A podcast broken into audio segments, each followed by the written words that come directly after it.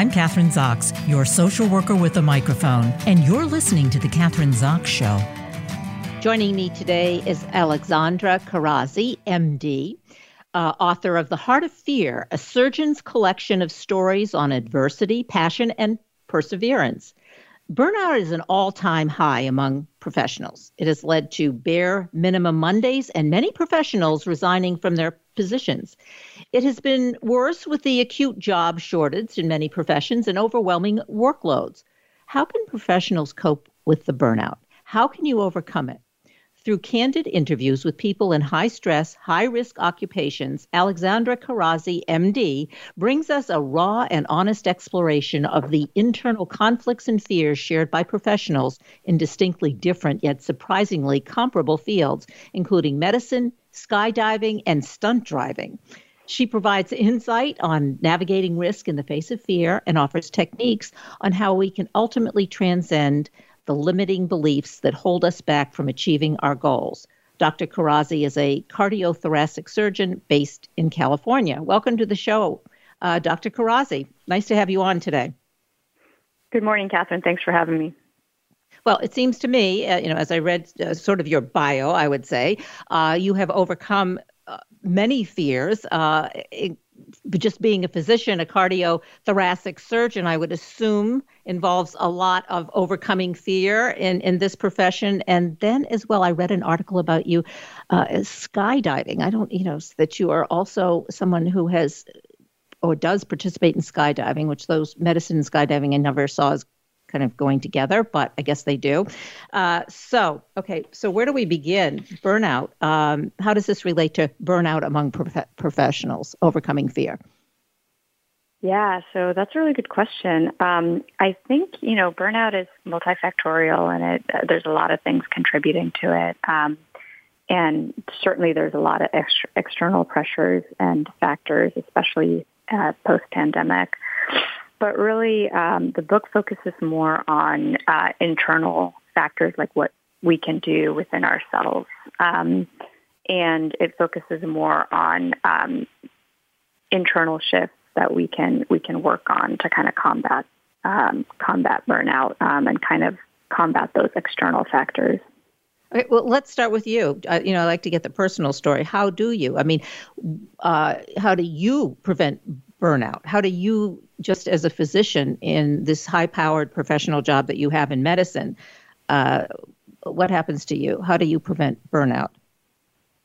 I mean, I think, you know, um, it's always a work in progress, right? Like we all have good days and bad days. So for me to say that, you know, everything's perfect all the time wouldn't be, um, wouldn't be accurate, right? I mean, I think, um, the big thing is I really work on, uh, reframing, um, often.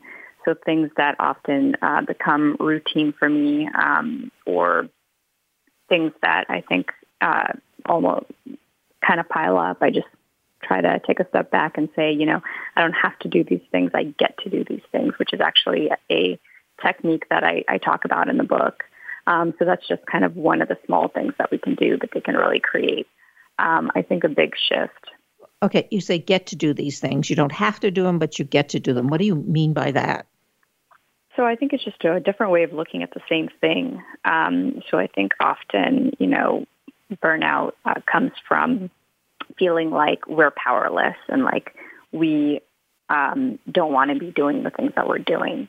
But I think uh, it's sort of like finding happiness within the current circumstance, which is not easy to do. I'm not saying that this is um, this is an easy thing to do, but to really focus on that um, and to really try to find um, like peace and happiness within whatever situation that we're currently in, I think really gives us power back to that situation and helps us better navigate it. Is there a difference between, let's say, someone like yourself who's a surgeon um, has a high powered position and also people look at you it also is a very it's the kind of profession where uh, you are looked at and a, and a you know people look up to you and so you know there's that piece of it even though you're doing all this work and you can get really burned out or feel like you're burning out does that apply to people who are in let's say and i'm going to say more mundane jobs jobs that uh, perhaps working in a factory or uh, doing things that are not regarded in the same way as a, a physician is. How do, how do how do they navigate those waters in the same way you do? For sure, I think that that's um, that's a really interesting point as well, and I think more so, you know, um, I think uh, you know, per, uh, I mean, to be honest, like um, people in those jobs probably have even more um, burnout than we do um, because I think that there's more of a sense of routine. There's maybe not pressure in the sense that we know it or understand it, um, and it's a different type of work for sure. But I think that um, it's a lot of the same underlying uh, pressure to perform, pressure to have a certain you know amount of work done every day, pressure to come every day, um, you know, and just complete the same the same work day in day out uh, without you know being able to um, to take any time off. And I think that that's also a perfect setup um, for burnout. But I think uh, I think a lot of the same techniques would apply. You know, like I think um, it just would uh, be in a different context. Yeah, I was thinking about during the pandemic, for instance, and I used to talk about it on the show when I was doing it during the pandemic in 2020, that it was important to keep up a certain routine. Maybe you couldn't do the same things that you usually do in terms of your professional work, but not to get routinized. And I think there's a difference between routine and routinized. And that's kind of what I'm hearing you say as well. Whatever the job is, whatever the profession is, if you become too routinized, it becomes boring but it also becomes you know you, there's not you lose the passion for whatever you're doing um, so I, I, I don't know if that's something that you address in, in your story or in other people's stories that you, that you've talked to. Um, routine versus routinization. Oh, absolutely. And you know what? Like I've never heard it described that way, honestly, but um, I I absolutely understand uh, what you're saying, and I do touch on this because I think with routinization, um, as as you mean it, like we lose our power, right? Like we lose, we think that um, we are sort of in a situation we're kind of powerless against it. Um, and I think when it's our routine, you know, um, then we have the power and we have agency. And I think that makes a huge difference. And I actually ch- touch on this at a few um, points in my book.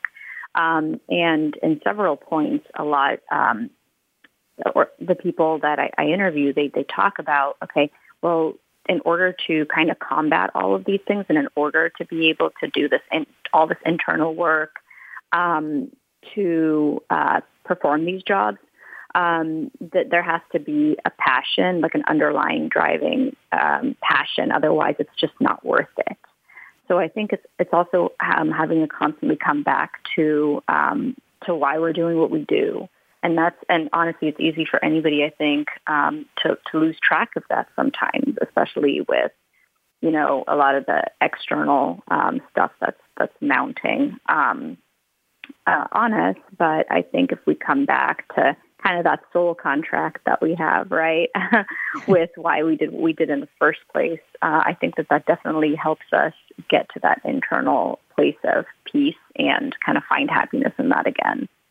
I think it's necessary today. Uh, it, probably in all jobs and professions, we're finding that there is a shortage of manpower and woman power. People aren't getting back to their jobs, or they're not engaged, or they don't stay in a job, or uh, they're not connected to their work uh, in a certainly not in a passionate way. And that's a we're at a kind of crossroads. I don't know if it's a crossroads in. Um, in, in, in our country anyway, where where uh, we can't seem to keep people connected to the work that they're doing in a positive way for for them.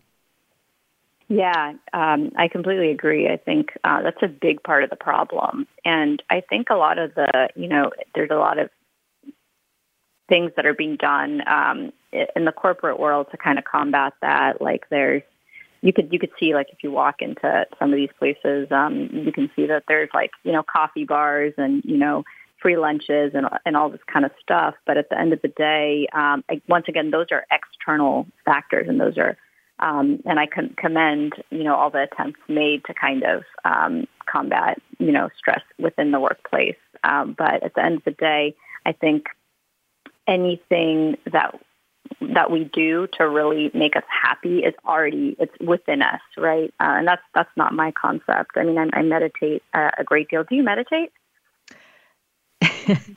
I I always you're putting me on the spot. I don't think like yeah. in, I don't well I don't want to say I don't meditate. I've always and this is for years and years and years. I've always called it i I go into the zone when I had I have they're grown now, but three boys, you know, two years apart. And as a young mother, I could go nuts, crazy. But I would go into the zone and sort of not listen to all the noise. And I, I think I've extrapolated that way of, of kind of when things are, when I'm tense, being able to do that. I don't know if you call that meditation. Maybe it's a form of meditation. Yeah.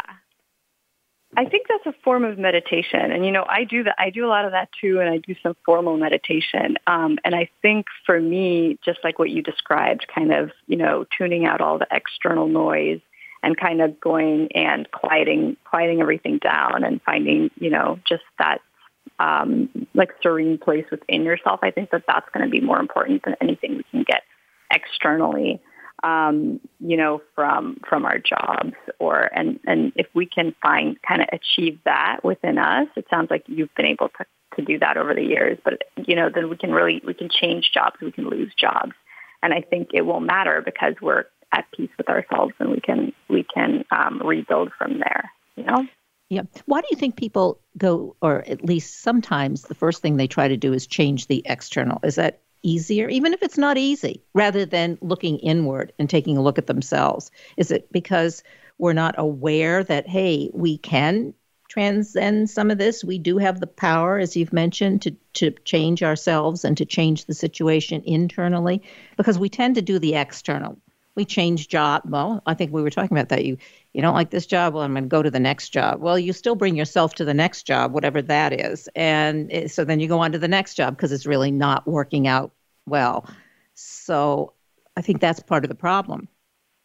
Yeah, and it's like that quote, and I didn't come up with this. I, I forget who said it honestly, but it's like, no matter uh, where you go, there you are. You yeah. know what I mean? Yes. So um, if you're fully dependent on, you know, kind of these external things, then there's never going to be satisfaction. There's never going to be um, any happiness. And like to answer your original question, I mean, the external factors are low hanging fruit, right? I mean, we think that, okay, if I get, um, you know, the car or if I get the promotion, you know, I'll be happy. And to a certain extent, you know, that that's true for a short while, for like a few weeks too. You know, maybe a couple months, and that that brings some level of satisfaction, some level of okay, I've achieved this. This is more security. Um, but I think that you make it mean that it doesn't actually mean that. Getting enough money to get a new car, getting a promotion doesn't actually mean that you're more secure. Like you could still lose your job tomorrow. You make it mean that because it's easier for it to mean that um, because, like I said, it's like a low hanging, um, like low hanging fruit to kind of be able to achieve that. Um, but then going inside and you know being okay with things and okay with yourself just as you are, um, and being okay with things um, within you. That involves doing, you know, and this is kind of a loaded term, but like the shadow work, like you know, the hard work and, and kind of sorting through why, you know, you may feel like you're always chasing after security or why you may be having issues with a scarcity mindset or and and that may include having to do like a deep dive into um, your mindset and why you think that. And I think that's a lot of hard work and and it's uncomfortable and you know it, it's people um, I think will shy away from doing that especially when there's sort of distractions of these you know kind of external achievements that they can get and maybe tell themselves that that's a good substitute. I think that's scary stuff for most people, for many people, and you do have to just dive into it. Uh, but it, it, yeah, it's it, a lot, many or most, I don't want to say most, but uh, a lot of people find that really terrifying. So they kind of push back all the time. They don't want to do that because it will upset the apple cart. Things will change too dramatically. So I don't want to go there. Um, but let's get back to the title of the book, The Heart of Fear, a surgeon's collection of stories on adversity, passion, and perseverance. You know, we've alluded to a lot of stories, but how about some specific stories that we can um, learn from in, in, in the book? Yeah, so um, the book is basically divided into um, two parts. So the first part is stories of, of the doctors that I knew, um, and most of them actually are anonymous um, due to, you know, still kind of being active in the community. Um, not all. Um, and then the second part is people in other um, high risk um, lines of work, um, like a stunt driver, um, and then a professional skydiver, and then a professional stunt person, like people like that, that do also kind of high pressure work and definitely high stakes, and sort of the the difference in the mindsets, and it, it's it's sort of about like what we can learn from each other because I think you know that's sort of no matter um, where you are in life, like I think that there's always more um, room to grow, and I think we can always continue to to learn. Like a lot of these people I've known for for years, and I learned something new about them when I kind of sat down and interviewed them. You know what I mean? Um, but to answer your original question, um, like some of the stories that I found really um, amazing. So I, I, interviewed Nicole Smith Ludwig, which is um, she's a friend of mine, and um, we met through skydiving. Um, and she did the Burj Khalifa stunt, which is basically um, a stunt she did for the Emirates Airlines, and you can look it up on YouTube. But it's it's really amazing she climbs up on top of the spire and she's standing she's standing on there and she's you know um saying mom i'm on top of the world. And um and and uh but her story is really remarkable because she actually was um in uh corporate america right? And she was a pretty successful like sales executive. And then she got into this terrible um car accident where she was in the hospital. She had a brain injury and she was in the hospital for um, a really long period of time. I think a few, I think a few months. I, I think I, I don't, I don't want to miss, misspeak, but it's in the book. I think it's I, I want to say it's a few months. Anyway, and then from there, instead of interpreting it to be, um, you know, like the sort of really tragic event in her life, which is as she's telling me the story, I'm going, oh my God, you must have hit rock bottom. That sounds like, how did you feel at that point? And she's like, no, I didn't actually feel that way at all. I felt like I have a chance now. And, you know, she had kind of had this life path ahead of her where she was like moving towards what she calls like the retirement perspective. And then she um, said that this kind of woke her up to, is this really what I want to be doing? Or um, is, do I want to just, you know, basically um, get rid of all of that and do what, what I'm really passionate about. And that's what actually started her career as, you know, um, a skydiver, and ultimately she became like a stunt person um, and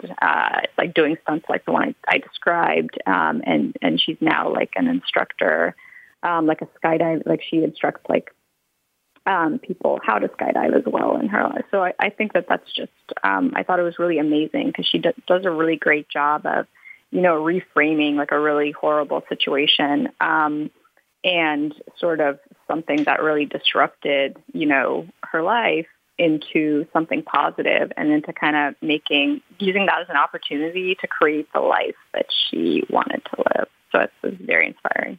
That is a very inspiring story, and that really is the extremes. I mean, she's a uh, has a job in corporate America, then the car accident trauma, and then she becomes a stunt woman and really takes on a pretty, I, you know, to me, terrifying but passionate line of work, I guess you would call it. So that that's a great example. I mean, that it, it's. Uh, but we all have the capacity to do that i guess is what you're saying. I mean we don't necessarily have to be a skydiver or you know go to that extreme but we do have that capacity. But do we need to have a crisis? Because it's interesting i mean she had a terrible crisis and was able to take a look at it and change her and transform herself change and make different decisions. Do we need do we always need a crisis to precipitate the change? Yeah i think just looking looking at patterns and kind of I'm like looking at my own life and I feel like some usually um, something like precipitates um, any internal transformation we have. Like usually, you know, um, but but it doesn't. I don't think it has to be like a crisis necessarily. Um, I think it, it just ultimately has to be dissatisfaction um, with with some aspect of our lives, like you know, and and um, maybe like just a desire to want more more more out of life or a different kind of life, not necessarily more, but just saying that something's not right here, right? Um, and what do I need to change? And a lot of people go, like we talked about, go outside for those changes. Like a lot of people say, maybe if I change it, you know, my job or, or something. But I think, you know, I think I make the argument that, you know, first, you know, doing, um, like going within, I think is, is the place to start with that and seeing like, what can I do differently? Um, and again, that's like, I think easier for, you know, people in, in, with like I, I, I think anybody can do it, right? But I think um, to really kind of adopt that growth mindset of I don't know everything and I am always, you know, here to learn and what can I learn from from other people. I think that that really helps, you know. I, think that's true. The growth mindset that you're talking about, and it, what comes to mind is in, uh, sort of going along with that. Kind of, it's it's good to be constantly. I'm using the word monitoring. Um, and maybe that's not the exact word, but kind of monitoring what we're doing, not waiting for the crisis to happen. Be aware. Take a look at ourselves just on a daily basis. It doesn't have to be so dramatic. Um, maybe that's what I'm saying, or, or that's what you're saying. So just be aware of your dissatisfaction and sort of take ownership of it so that you can perhaps do something about it uh, without waiting for some catastrophic thing to happen to you. um, so, I, yeah, I think that's a good answer. I mean, we only have a few minutes left, so I want to. Uh, obviously, I want to. The book is The Heart of Fear: A Surgeon's Collection of Stories on Adversity, Passion, and Perseverance. But um, Dr. Kharazi, Alexandra, tell us where we can go to follow you in your work. Um, you're still you're skydiving, right? and uh, uh, um, yeah, we can follow you there in your medical practice, uh, new books, whatever. Give us some more information. Sure. So um, I'm on Instagram, Alexandra Kharazi MD, all one uh, word, and then um, I'm also on LinkedIn, Alexandra Kharazi. um, same same uh, name. That's K H A R A Z I. Um, my books um, are on uh, Amazon, uh, so you can just uh, type in "The of Fear" and my name on, on Amazon. It'll it'll come up. There's an ebook version, there's a paperback version, uh, and then I'm. Uh, it's also available on the Barnes and Noble um, website as well. Uh, same same search techniques for "The of Fear." Alexandra Kharazi should come right up. Uh, and then it is going to start to be available in some bookstores um, around the country. But uh, the best place to really find it is going to be online. Great. It was great talking to you today. Thank you so much for being on the show. We really appreciate it. Alexandra Kharazi, MD, The Heart of Fear, a surgeon's collection of stories on adversity, passion, and perseverance. Um, thank you, Kathryn. Thank you.